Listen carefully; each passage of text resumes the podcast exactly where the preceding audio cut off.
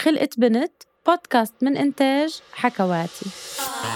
ضيفتنا بهالحلقة من خلقة بنت من سلطنة عمان المبتكرة سمية بن سعيد السيابية. حاصلة على ماجستير بعلم الأحياء من جامعة السلطان قابوس بال 2019 وشاركت بعدد كبير من المنتديات والمؤتمرات والمسابقات ودربت وعلمت مئات الطلاب.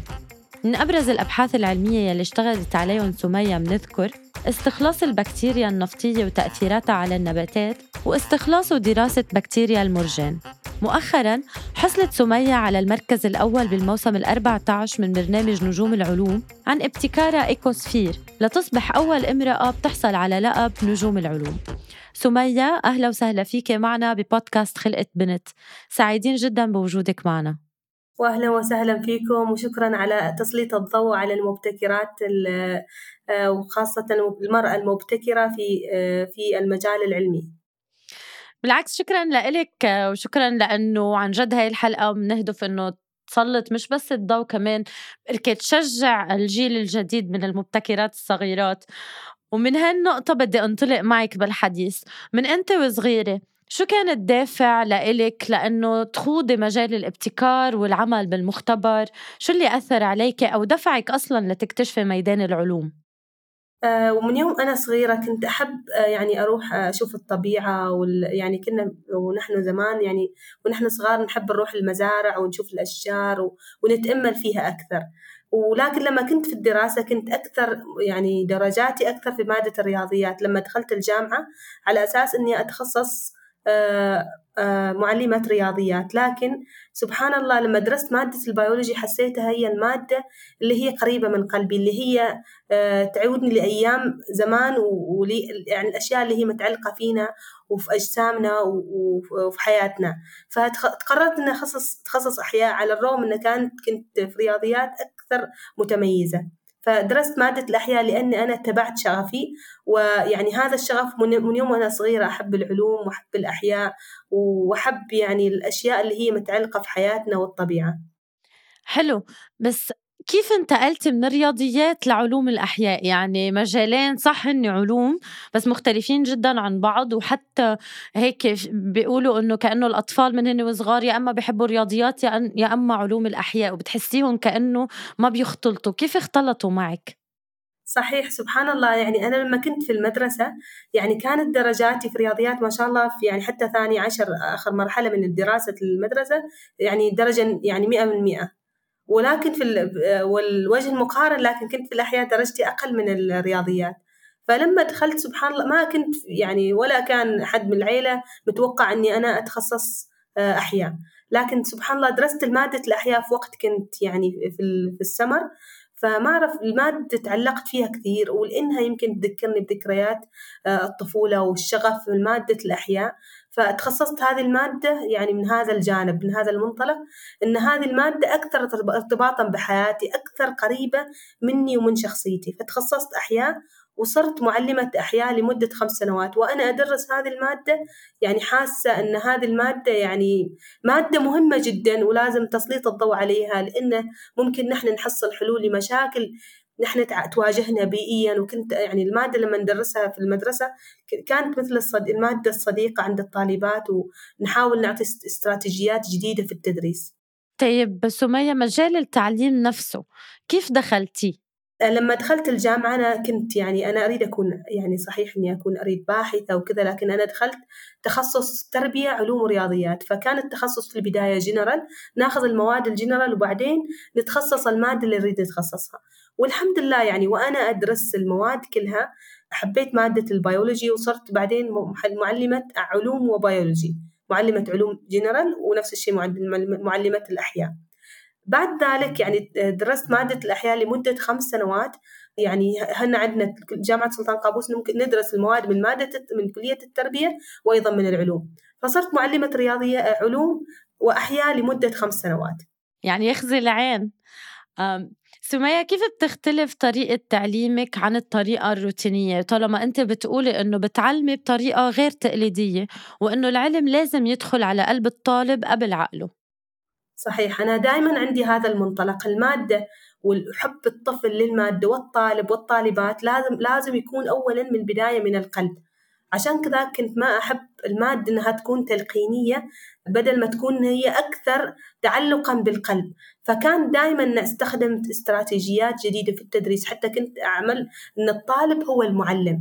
فالحمد لله يعني أخذت خمس سنوات درست أكثر من مرحلة ويعني وحاولت أجدد من شتى المجالات. ولكن وصلت لنقطة أني حسيت أن خلاص بديت روتين حياتي يكون نفس الروتين. حبيت أني يكون تطوير في هذا الموضوع وقررت أني أتخصص وأدرس وأكمل دراستي في الماجستير وبالأخص في مادة الأحياء. الاهتمام بالأحياء هو ذاته اللي دفعك للاهتمام بالبكتيريا أو الدراسة عنها؟ صحيح يعني أنا بدايتي هذه تعتبر أعتبرها ك يعني هي البداية. بدايتي هو تخصصي مادة الأحياء وبعدين دراستي في الماجستير في مادة الأحياء. دراستي في مادة الأحياء في الماجستير بدأتها بمواد يعني دسمة ومواد في شتى التخصصات. ولكن رسالة الماجستير كانت بداية رسالة كنت يعني أعمل على استخلاص كمية يعني أنواع من البكتيريا وتسميتها. ومن هذا المنطلق ومن هذه البداية كانت بدايتي مع البكتيريا. أعتبر البكتيريا كائن حي.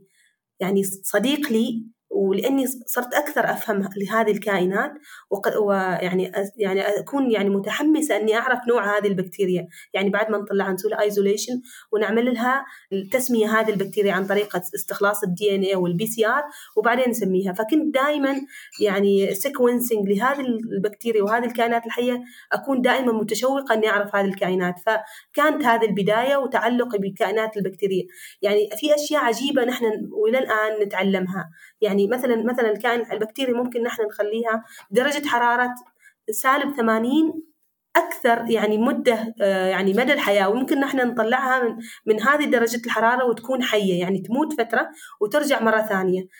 جسمنا نحن حواليه كائنات البكتيريا والخلايا البكتيرية أكثر من خلايا جسم الكائن الحي نفسه. هذا يدل أن البكتيريا منها النوع الكائن منها النوع آه، اللي هو المفيد ومنها النوع الضار. دائما الناس عندهم منطلق أو فكرة يعني سيئة أو فكرة سلبية عن البكتيريا أنها كائن ضار. ولكن في الحقيقة البكتيريا منها ما هو المفيد ومنها ما هو الضار. طبعا. ومشوق فعلا اللي عم بتقوليه وبخلينا هيك نحس إنه بدنا نسمع أكثر عن البكتيريا. بس هلأ بما إنه الحلقة عنك بدنا نعرف منك أنت شو كان أول ابتكار صغير عملتي عليه؟ كيف بلشت رحلتك مع الابتكارات؟ آه لو لو خبرتك إن كيف أنا بدايتي يعني مع الابتكارات أنا سابقا لما كنت معلمة كنت مشرفة ومدربة روبوت في المحافظة معنا مع للمعلمين وأيضا للطلاب. فكنت أصلا مجالي روبوتس. صحيح تخصصي أحياء وكنت أدرس مادة الأحياء لكن سبحان الله أحب أنوع في, في الروتين الحياة وأحب أتعمق في العلم شتى المجالات. ولكن بعد ذلك لما كملت ماجستير خلاص عرفت الطريقة الصحيحة للساينتفك ريسيرش والأبحاث العلمية. فرجعت من من بعد الماجستير وكان بعد يعني إصرار من القسم الابتكار معنا أني أشارك في ابتكارات مع الطلاب. على الرغم من الضغط الكبير اللي واجهته خلال الدراسة مع أبنائي الثلاثة لكن آه، الحمد لله تشجيع منهم بدأت أشارك بعض الابتكارات. طبعا المشاركة في الابتكارات أنا أنا أعيش في منطقة تقريبا ساعة ونص من المختبر اللي أعمل فيه وأداوم يعني من الصباح للظهر وبعدين أروح للمختبر لمدة ساعة ونص لين أوصل للمختبر وأشتغل. هذا يدل أني أنا كنت أنا حابة العمل اللي أنا أعمل فيه وكنت مستمتعة ومتعمقة في آه، هذا العمل. أول ابتكار عملت فيه هو استخلصنا أنواع من البكتيريا الموجودة في مناطق قريبة من آبار النفط. طبعا هذه البكتيريا لها بوتنشال عالي وقدرة عالية في تحليل الملوثات النفطية. فأنا آه، يعني حبينا أن نستخلص هذه البكتيريا نعرف تسميتها وندرس ما هي قابليتها لتفكيك ال hydrocarbons. وبعد ذلك استخدمنا هذه البكتيريا في تطبيقنا تطبيقات نباتية. يعني حصلنا على معلومات جدا رائعة أن بعض أنواع هذه البكتيريا لها القدرة على القضاء على الأمراض النباتية بالإضافة إلى ذلك تستطيع أن آه، تساعد من آه، الاستنبات أو عملية الإنبات للنبات. فيعني يعني أوضحنا بعض النتائج حصلناها يعني أول نتائج إقليميا ممكن نحن يعني نحن من الشرق الأوسط حصلنا عليها هي أنواع نوع Brevibacillus يقضي على نوع من أنواع الفطريات. يعني حلو كتير اللي عم بتقوليه وهيك عن جد ملهم ومشوق. خبرينا أكثر عن ابتكار الشيخة فادية سعد الصباح العلمية للفتيات عام 2021 آه هذا الابتكار هو اللي الحين شرحته قبل شوية. هو نفس هذا الابتكار شاركت فيه شاركنا فيه آه مع مجموعه من من طلب طالبتين مع هذه في هذه المسابقة. والحمد لله حصلنا على المركز الأول على مستوى الوطن العربي في مستوى الثانوية. وبعد ذلك نفس الشيء في نفس العام 2021 قدمت آه، بابتكار لجائزة آه، الإجادة الشبابية والحمد لله حصلت على جائزة الإجادة الشبابية وشاركنا في عدة مسابقات الدولية واللي هي فيرست جلوبال ابتكارات مختلفة فالحمد لله رب العالمين يعني كان كل ما ابتكار نحن نسوي ابتكار ويعني نستخلص بكتيريا ونعم يعني نكتشف ابتكارات أخرى الحمد لله نحصل على نتائج جدا رائعة واللي هي مشرفة لعمان وأيضا للمرأة العمانية. وإن شاء الله دائما يعني مشاركة بكتير ابتكارات ومسابقات والحمد لله فايزة بكتير منها. بكم مسابقة شاركتي لهلأ؟ صراحة ما أقدر أن أعد أحصي هذه المسابقات لأن فيها داخلية وفيها إقليمية. لكن من ضمن هذه المسابقات مسابقة الشيخة فادي سعد صباح العلمي المسابقات العلمية في آه، سلطنة عمان وأيضا مشابه وأيضا شاركت ملتقى التحدي والابتكار في قطر وأيضا شاركت في جائزة الإجادة الشبابية. وأنا خلال هذه المشاركات كنت أعمل في مشروع جدا رائع وجدا قوي ويحمينا من الغزو البلاستيكي. وخلال هذه الفترة أنا شاركت في مسابقة يعني نجوم العلوم من آه، والحمد لله حصلت على اللقب في 2022 وهون بيت القصيد كيف وصلتي لتشاركي ببرنامج نجوم العلوم؟ أه الحمد لله يعني بدايتي كانت لما زرت قطر في ملتقى التحدي والابتكار أه كانوا كثير يشجعوني إني أشارك برنامج نجوم العلوم، أنا صحيح أنا كنت أنا أتابع هذا البرنامج ولكن أه ما كنت متوقعه إني يوم من الأيام أنا أكون أحد المشاركين وأحد أه الموجودين في هذا البرنامج. آه، فكنت أشتغل في موضوع ال microplastic والتخلص منه بطريقة ال biology وال nanotechnology على حدة. أشتغل من مدة سنتين ويعني والحمد لله مستمرة في هذه النتائج التي أحصل عليها. ولكن الحمد لله سجلت في برنامج نجوم العلوم أه وتم قبول ابتكاري من بين آلاف الابتكارات والحمد لله دخلت ال casting واختاروا تقريبا 19 ابتكار. هذه الابتكارات 19 اختاروا منها بعد المجلس العلمي سبعة ابتكارات. إذا الحين هي هو التحدي الكبير أني أنا كانت يعني تحدي كبير أني أروح لقطر لمدة ثلاث أشهر حتى أثبت هذه الفكرة ومرحلة الهندسية والمرحلة الديزاين والمرحلة النهائية إلى أن نصل إلى لقب نجم العلوم لهذا العام. ملهم جدا فعلا. يعني اختيارك أنت كان اختيار ابتكارك كان من ضمن 2500 ابتكار آخر تقدموا لهالبرنامج. هيدا كان دليل مش بس نجاح كمان إنجاز. هل هيدا الشيء بيعطيك دافع أكبر لتشتغلي وتنجزي ولا بتلاقي هيدا الشيء مزيد من الصعوبات عليك؟ بالعكس يعني هذا ال هذا ال يعني هذه الخطوات اللي أنا مريت فيها في حياتي.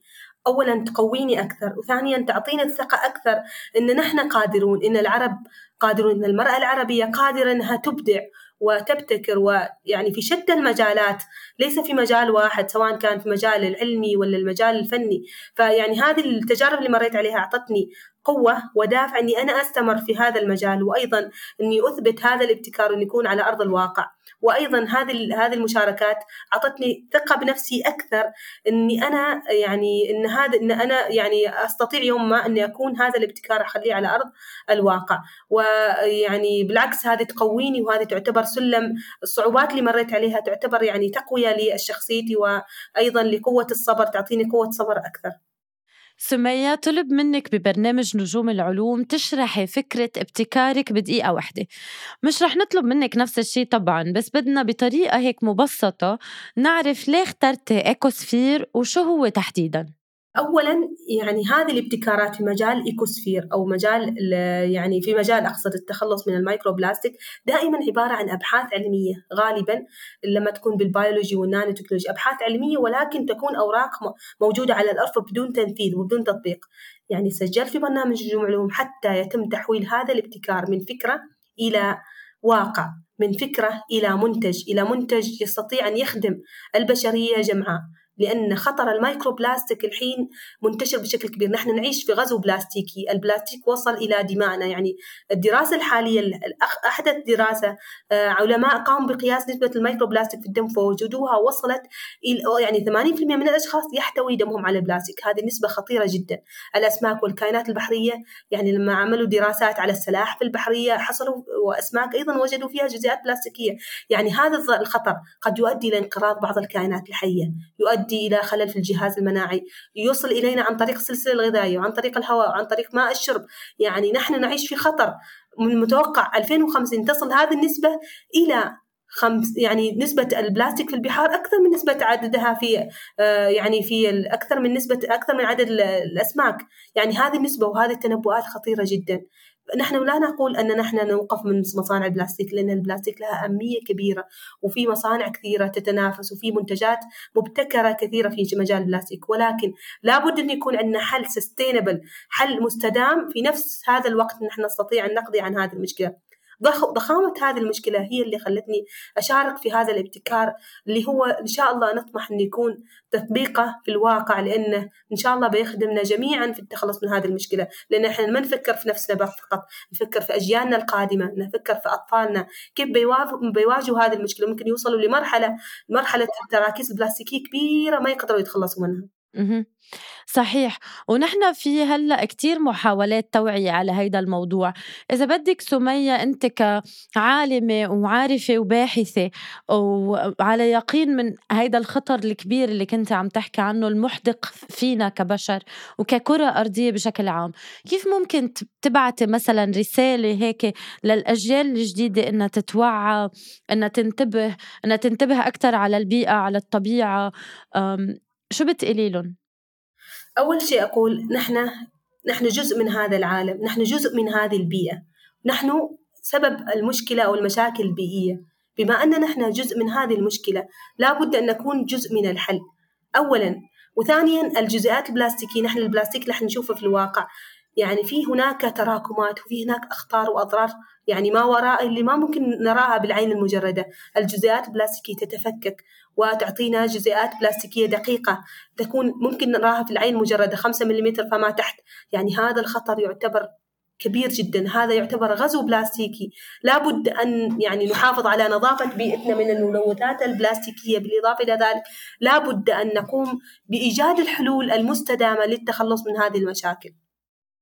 شو طموحك من ناحية التحصيل أو الابتكارات والاكتشافات بالمختبر؟